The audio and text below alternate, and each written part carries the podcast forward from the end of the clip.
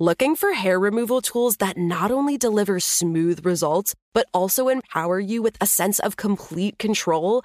Enter Conair Girl Bomb, your secret weapons for smooth, sleek results made just for women. From the ultimate Girl Bomb grip and professional grade blades, you don't have to compromise and settle for less. Conair Girl Bomb equips you with the precision and power previously reserved for men's grooming tools. So take your hair removal routine to the next level with Conair Girl Bomb. Available at ConairGirlBomb.com or a retailer near you. You don't just live in your home, you live in your neighborhood as well. So when you're shopping for a home, you want to know as much about the area around it as possible.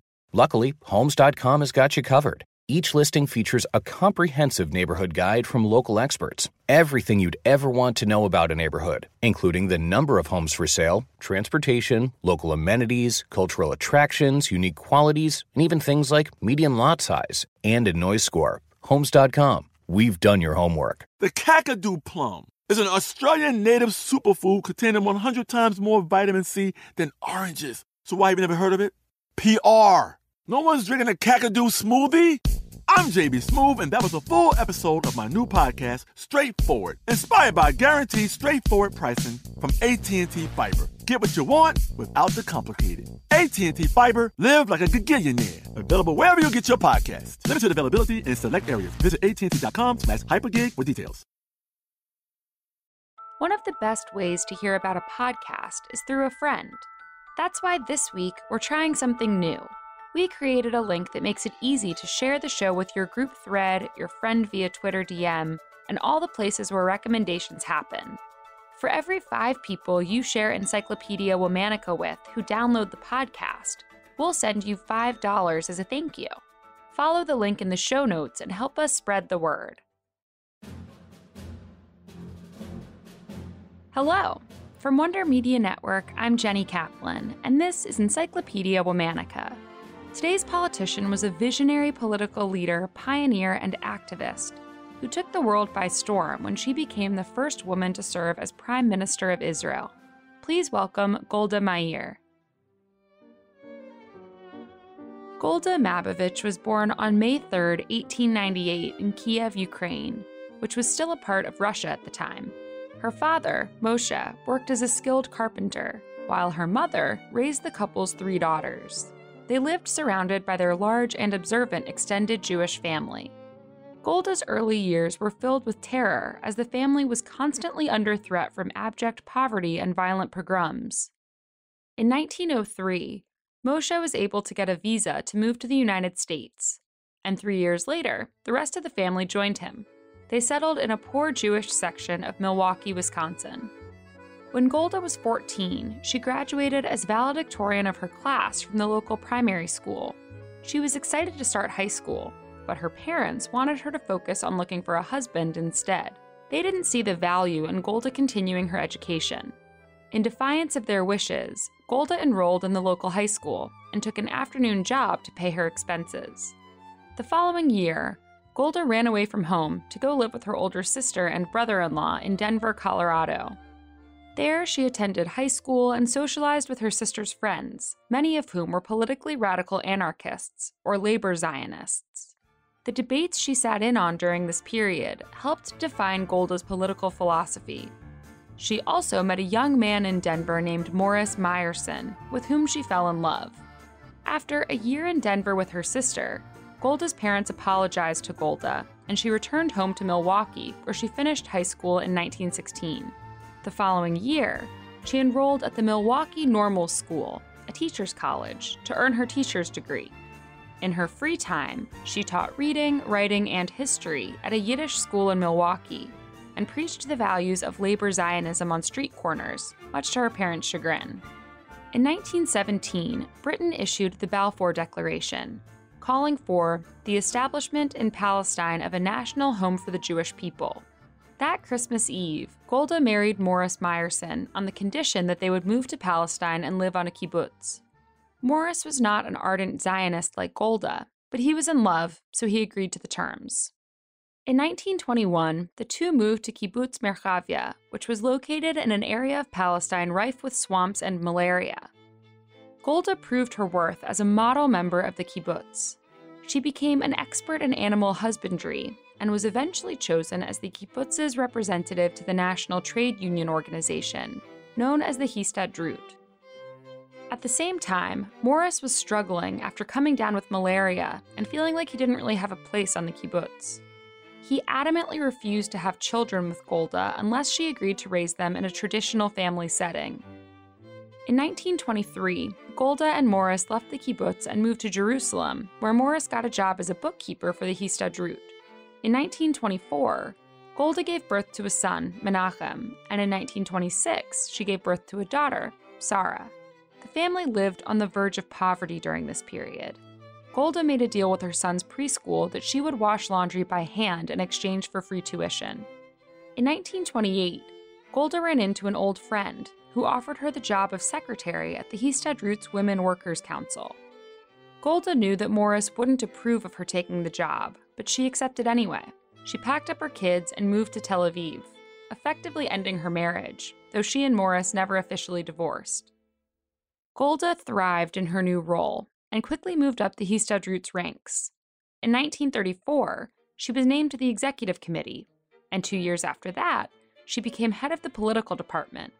During World War II, Golda took on additional responsibilities, including a major role at the Jewish Agency, which was the primary Jewish governmental authority in British controlled Palestine. She later served as acting head of the Jewish Agency and was its spokesperson during negotiations with the British.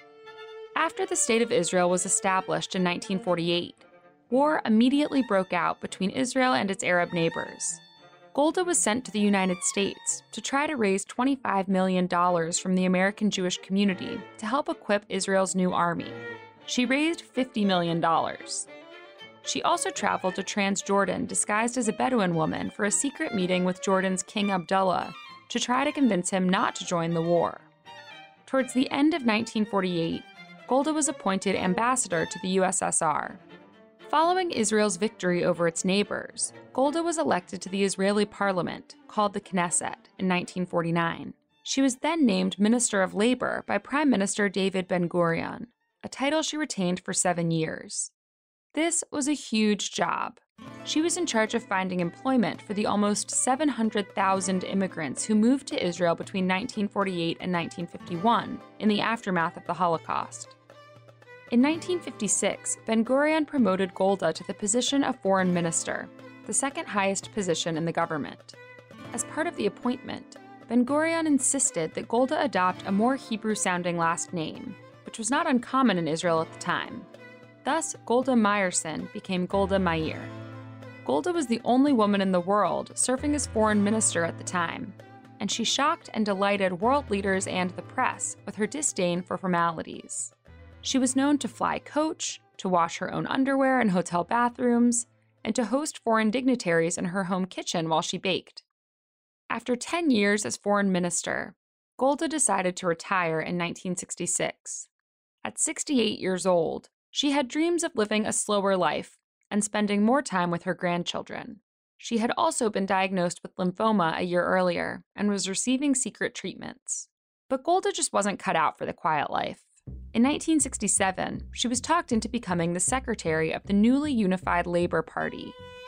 Then, in 1969, Prime Minister Levi Eshkol died of a heart attack while in office. In order to avoid what many thought would be a major power struggle between two of the leading government ministers for the prime minister's seat, Golda agreed to take over the job herself. Golda served as the prime minister of Israel for four years, she likely would have served much longer if not for the 1973 Yom Kippur War, when Israel was surprise attacked by Egypt and Syria. Though Israel eventually won, more than 2,700 Israeli lives were lost in the fighting, which was felt particularly hard in such a small country. In the direct aftermath, the Israeli public turned against Golda and blamed her for the loss of life, even though she'd actually been the one who wanted to call up the army reserves in the build up to the war. She had been talked out of it by her military advisors, who didn't think there was a threat. Golda stepped down from the office of Prime Minister on June 4, 1974, after being unable to form a government. Nevertheless, in the years that followed, the public forgave Golda, and she morphed into an elder stateswoman and beloved public figure. Golda died on December 8, 1978, in Jerusalem from lymphoma. She was 80 years old. As one of the most beloved figures in Israel, she was given the honor of being buried on Mount Herzl. To this day, Golda is well remembered as a political pioneer, a national leader, and a role model for women striving to make their mark on the world. All month, we're talking about politicians. For more on why we're doing what we're doing, check out our newsletter, Womanica Weekly. Follow us on Facebook and Instagram at Encyclopedia Womanica, and follow me directly on Twitter at Jenny M. Kaplan. Special thanks to Liz Kaplan, my favorite sister and co creator. Talk to you tomorrow.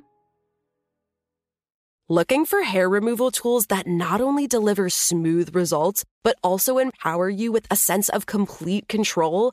Enter Conair Girl Bomb, your secret weapons for smooth, sleek results made just for women. From the ultimate Girl Bomb grip and professional grade blades, you don't have to compromise and settle for less.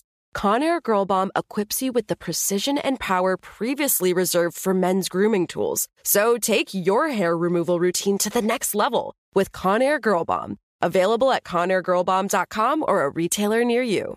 Right here, right now. Find your beautiful new floor at Rite Rug Flooring. Choose from thousands of in stock styles, ready for next day installation, and all backed by the right price guarantee. Visit riterug.com. That's R I T E R U G.com today to schedule a free in home estimate or to find a location near you. 24 month financing is available with approved credit. For 90 years, we've been right here, right now. Rite Rug Flooring. Are you still searching for your perfect place to call home? Well, now is the time to buy at Fischer Homes. If you're looking to move in before the end of 2024, May could be your last opportunity to start building your dream home and close before the year's end. If you're hoping to move in even sooner, Fischer Homes also has homes that are move in ready and waiting for you, where you can start enjoying the benefits of homeownership even faster. Schedule your personal tour with a new home advisor today at FischerHomes.com and make this spring the season you find your perfect home sweet home.